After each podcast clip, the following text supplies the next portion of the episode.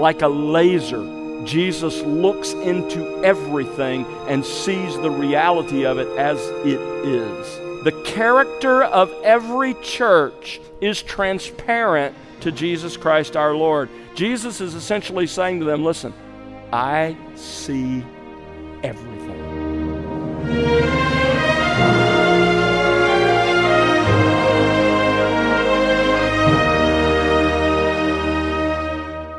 Welcome to The Word Unleashed with Tom Pennington.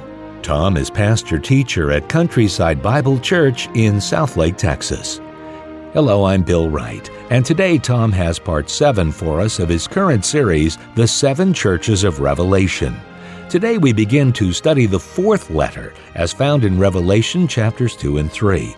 Now, while this letter is the longest of the seven letters, it's written to the church in the smallest, youngest, and least important city of all the seven churches, the church in Thyatira. But the message, even to this church, is clear and just as important as any other. Christ warns this church about the devastating dangers of tolerating or accepting teaching that goes beyond or outside what the Bible teaches that is to say, extra biblical revelation. So, in what way was the church in Thyatira participating in this deep folly? And what does this letter have to do with your participation in a church today? Let's find out as we join our teacher now on The Word Unleashed. Well, let's turn together to Revelation as we continue to make our way through this wonderful book that's been given to us that unfolds the past and the future. We're looking at the seven churches, and tonight we come to the church in Thyatira. Revelation chapter 2, and I'll begin reading in verse 18. Revelation 2, verse 18.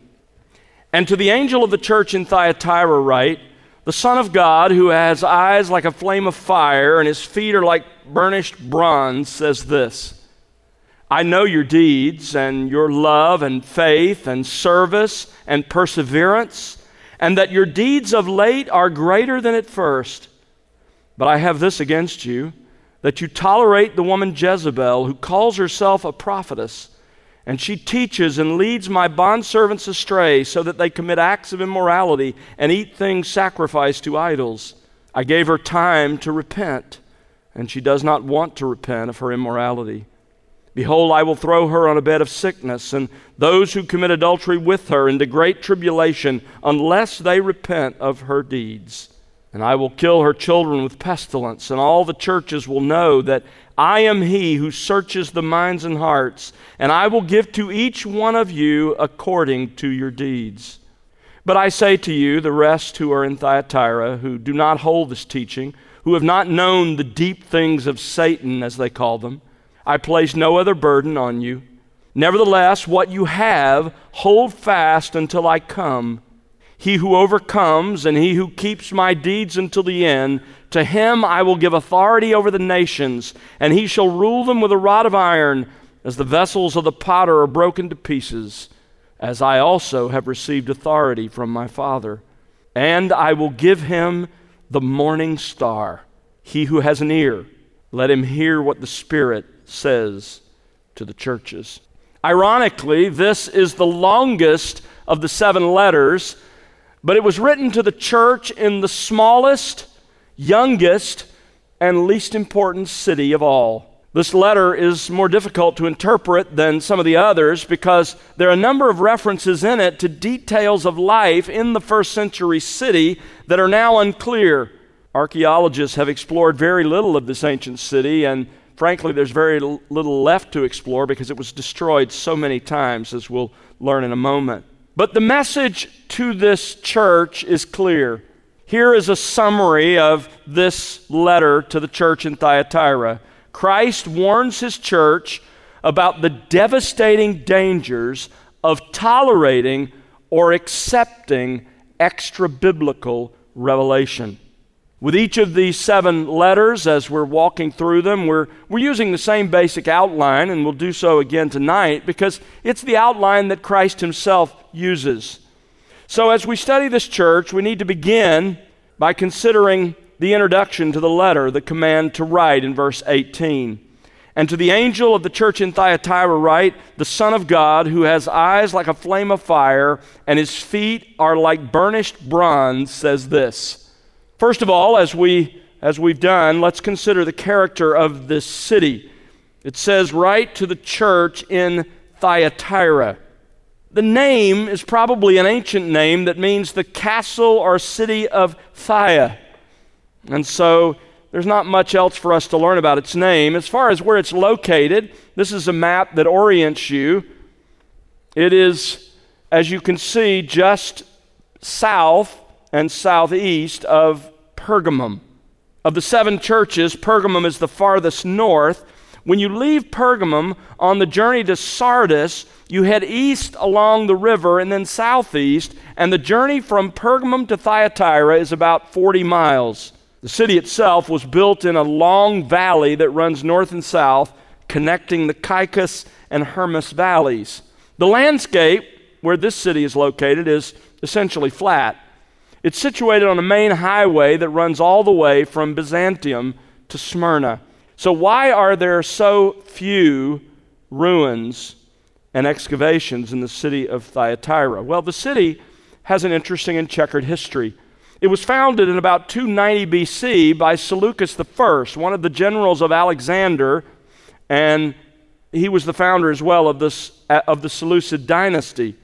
Later, a man named Lysimachus, who ruled Pergamum, that northern city, took the city of Thyatira. Now, the city of Thyatira had no natural fortifications, so Lysimachus made it a simple military outpost that served as a kind of sentinel to temporarily delay invading armies that were approaching Pergamum just long enough so that the city could be warned and the city could become prepared. So it was, it was like a holding place for invading armies. That's really was its only purpose. Because of its lack of defenses and because of its vulnerability, it was on a flat plain. It was captured countless times throughout history. In fact, in the records we have in ancient history, most of the references to the city of Thyatira have to do with it being captured. That's really all we learn. And that's why there's so few ruins, because the city was destroyed again and again and again as armies moved back and forth through these valleys. The Romans took Thyatira in 190 BC, and with the Pax Romana, the Roman peace, the city was no longer needed as a military outpost. So, ironically, around the very time in the same decade that John wrote this book, Thyatira had just come into its own. It had just turned from being a, a backwater military outpost into becoming a great commercial manufacturing center. It had a strategic location on several important roads that crossed the region. It was a natural stopping place between cities for caravans traveling those roads. The city's commerce apparently reached even across the Aegean into Greece and Macedonia, as we'll see in a moment. The sort of mark of this city was something perhaps you read about in history. There were trade guilds, like our trade unions, labor unions that are the modern counterpart of them. Sir William Ramsay, an archaeologist, writes More trade guilds are known in Thyatira than in any other Asian cities. The inscriptions, though not especially numerous, mention the following. So here are some of the trade guilds, or labor unions, if you will, that were there in Thyatira in the first century wool workers, linen workers, makers of outer garments, dyers, that is, those who dye fabric and cloth, leather workers, tanners, tanners of skins, potters, bakers, slave dealers, and bronze smiths, that is, metal workers who worked in bronze. All of that was in this area. So you can see, if you can sort of use your sanctified imagination, here's this, this little military outpost on a, on a lonely road that, when the Romans take over and the peace comes, just explodes into this major manufacturing center driven by these trade guilds. Lydia, you remember, the first convert in Europe, she was saved actually in, in Philippi under Paul's ministry there, but she was from this city, Thyatira, and she too was involved in the textile trade. Acts 16 14 says, A woman named Lydia from the city of Thyatira, a seller of purple fabrics, a worshiper of God, that is, she was a proselyte to Judaism, was listening. And the Lord opened her heart to respond to the things spoken by Paul. It's interesting, the, the fabric that's mentioned there and the dye, the, the turkey red dye that was used to produce those purple fabrics that Lydia sold came from the madder root, a plant that grew commonly in the valley where this city was situated. And so all of that became a natural product of this place. There's a city there where Thyatira was today. You saw even some glimpses of it in maybe one of the pictures I showed a moment ago. The city that's there is about 100,000 people, and it's called Akhisar. Now, this city was not a religious center in the same way that Smyrna and Pergamum were. However, let's go back to the trade unions, to the trade guilds, because those were central in this town. Again, if you can picture the, the explosion of manufacturing in the final decade of the first century, the time that John wrote. So, what really dominated the city was its trade unions. That's what dominated the culture. There were many of them that flourished, and they were inseparably interconnected with the social and religious life of Thyatira. Not like ours, that you can sort of leave it at work. These were integrated into both social and religious life. These trade guilds were wealthy and they were powerful. It came down to this if you wanted to practice a trade in the city, it was essential for you to be a member of the appropriate guild. The divine guardian of the city was the god Tyrimnos, often identified with the Greek sun god Apollo. It was Tyrimnos that was the patron of all the commercial guilds. And here's the rub if you belong to one of those guilds, when you went to the regular celebrations of your particular guild, it centered on the worship of this God. It was at the center. He was honored and worshiped at all civic events. We've seen the character of the city. Let's move on to the history of the church. Verse 18 says, To the angel of the church in Thyatira. Again, there's no mention of this church being founded in the New Testament. However, as I mentioned a moment ago, we do read about the conversion of one woman who was from this city, Lydia.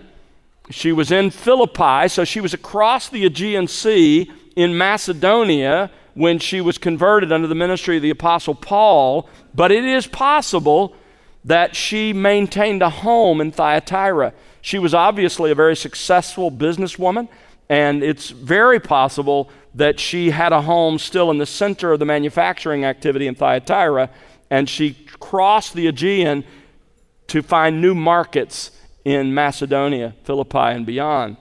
And so we know in Acts 16 that some of her household were saved with her there in Philippi, and it's possible that some of them traveled back to Thyatira from Philippi, and that Lydia and her household were in some way responsible for the founding of this church.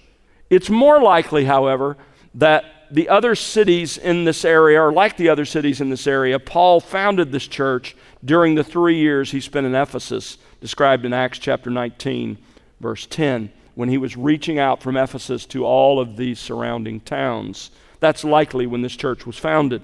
That brings us then, in this introduction, to the description of Christ.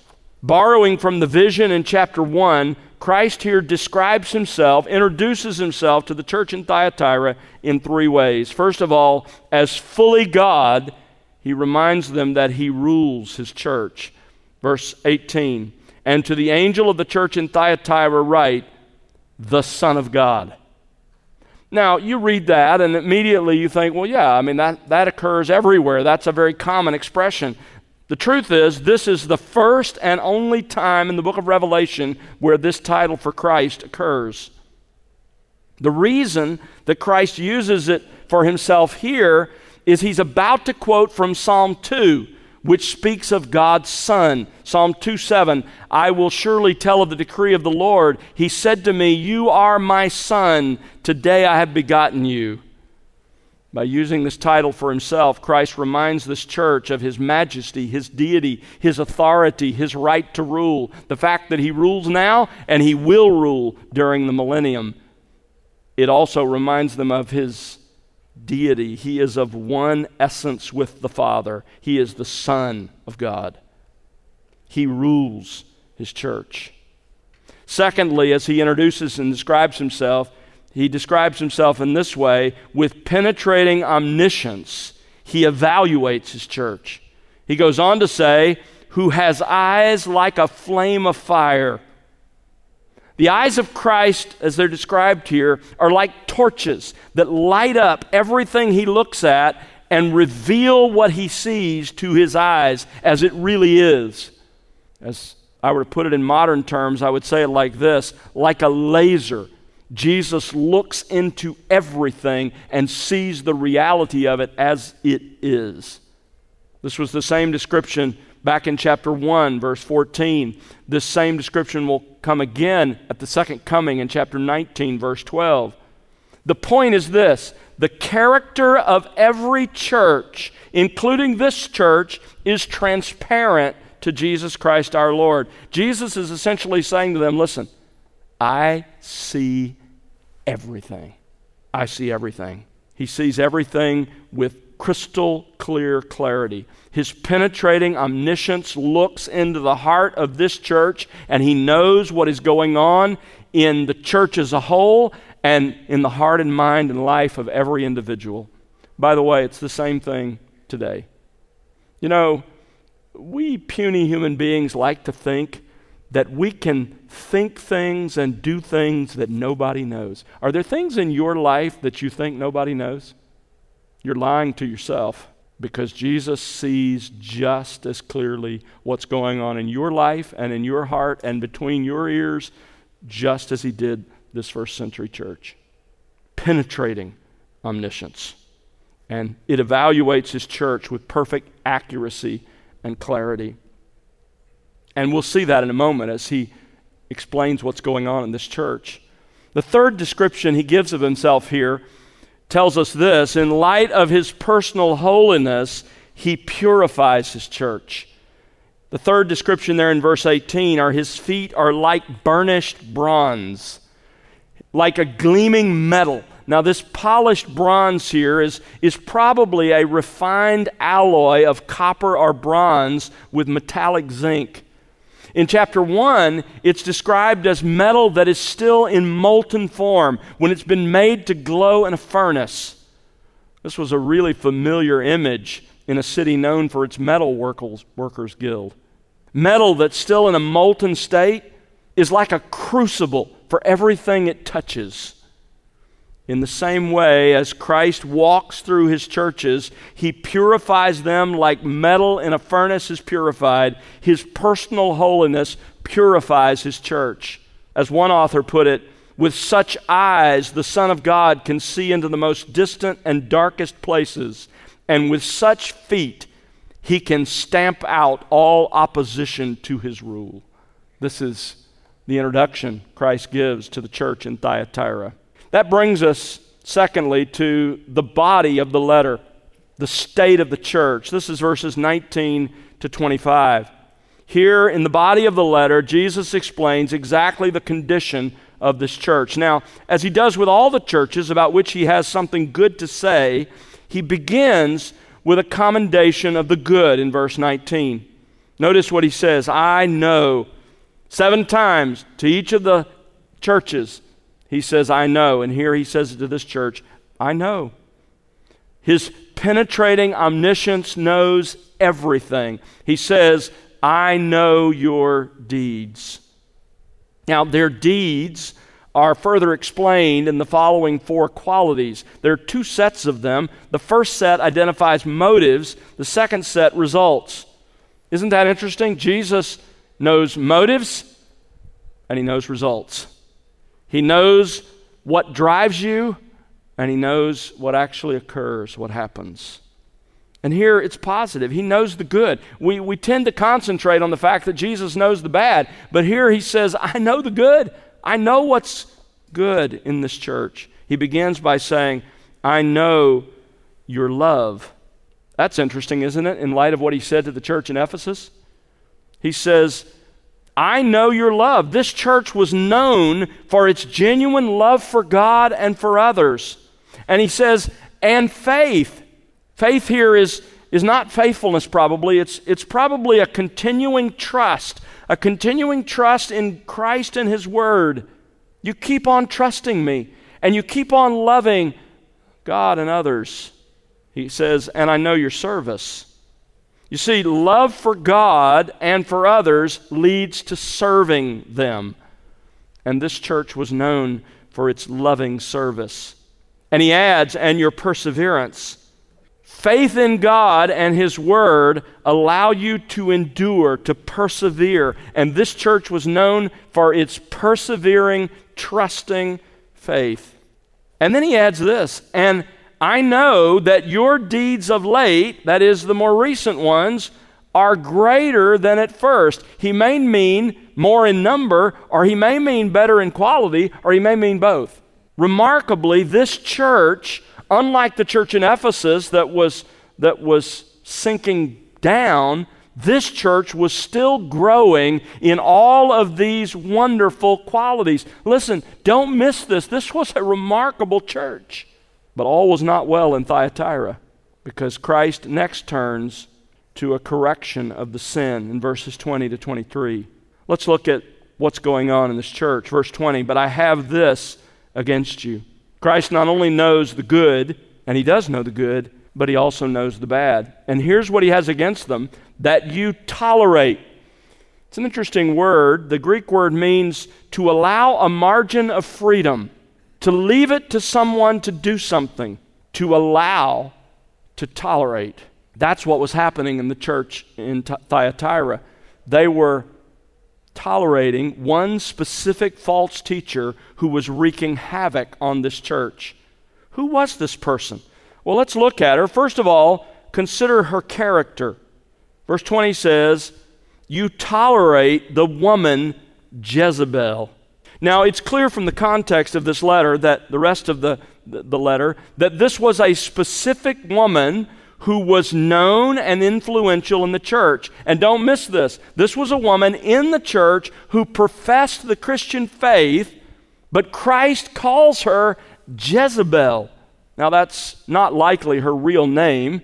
It's pretty unlikely that she would be named that. I mean, people in the ancient world were familiar with the Hebrew scriptures, familiar with the detestable character. I mean, anybody here named your daughter Jezebel? No, this is a pseudonym. This is a pseudonym for this woman that reveals her true character. Now, if you're familiar with the Old Testament, you know that the name Jezebel is infamous. Jezebel was the daughter of Ethbaal, king of Tyre, modern Lebanon area, and she married Ahab, king of the northern kingdom of Israel.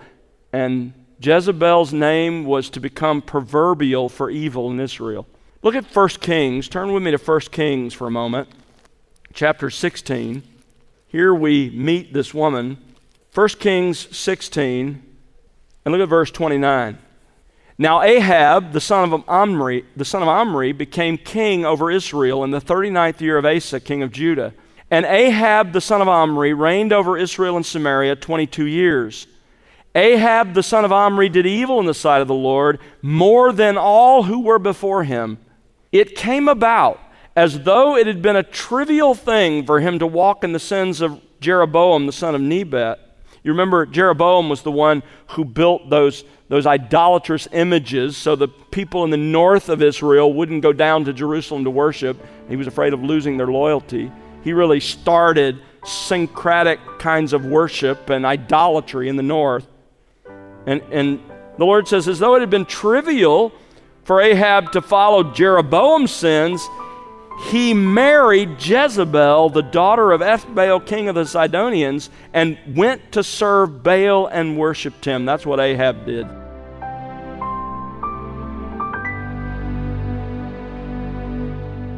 That's Tom Pennington here on The Word Unleashed with part 7 of his series, The Seven Churches of Revelation. Tom will have part 8 for you on our next program, and we hope you'll join us then. Well, it's our prayer that you'll be enriched by the expository teaching of God's Word here on The Word Unleashed. We'd love to hear your story and how God is enriching you in your walk with Christ through this ministry. Write to us, won't you? Our address is listeners at thewordunleashed.org. Again, that's listeners at thewordunleashed.org. Or you can call us at 1 877 577 WORD. And don't forget to connect with us on social at The Word Unleashed. The Word Unleashed is made possible because of the prayers and financial gifts of individuals like you. Please consider partnering with us. You can find out how to do so by visiting thewordunleashed.org. That's thewordunleashed.org. And now for Tom Pennington and the entire team, I'm Bill Wright. Thanks for listening to The Word Unleashed exalting God's glory, explaining God's truth.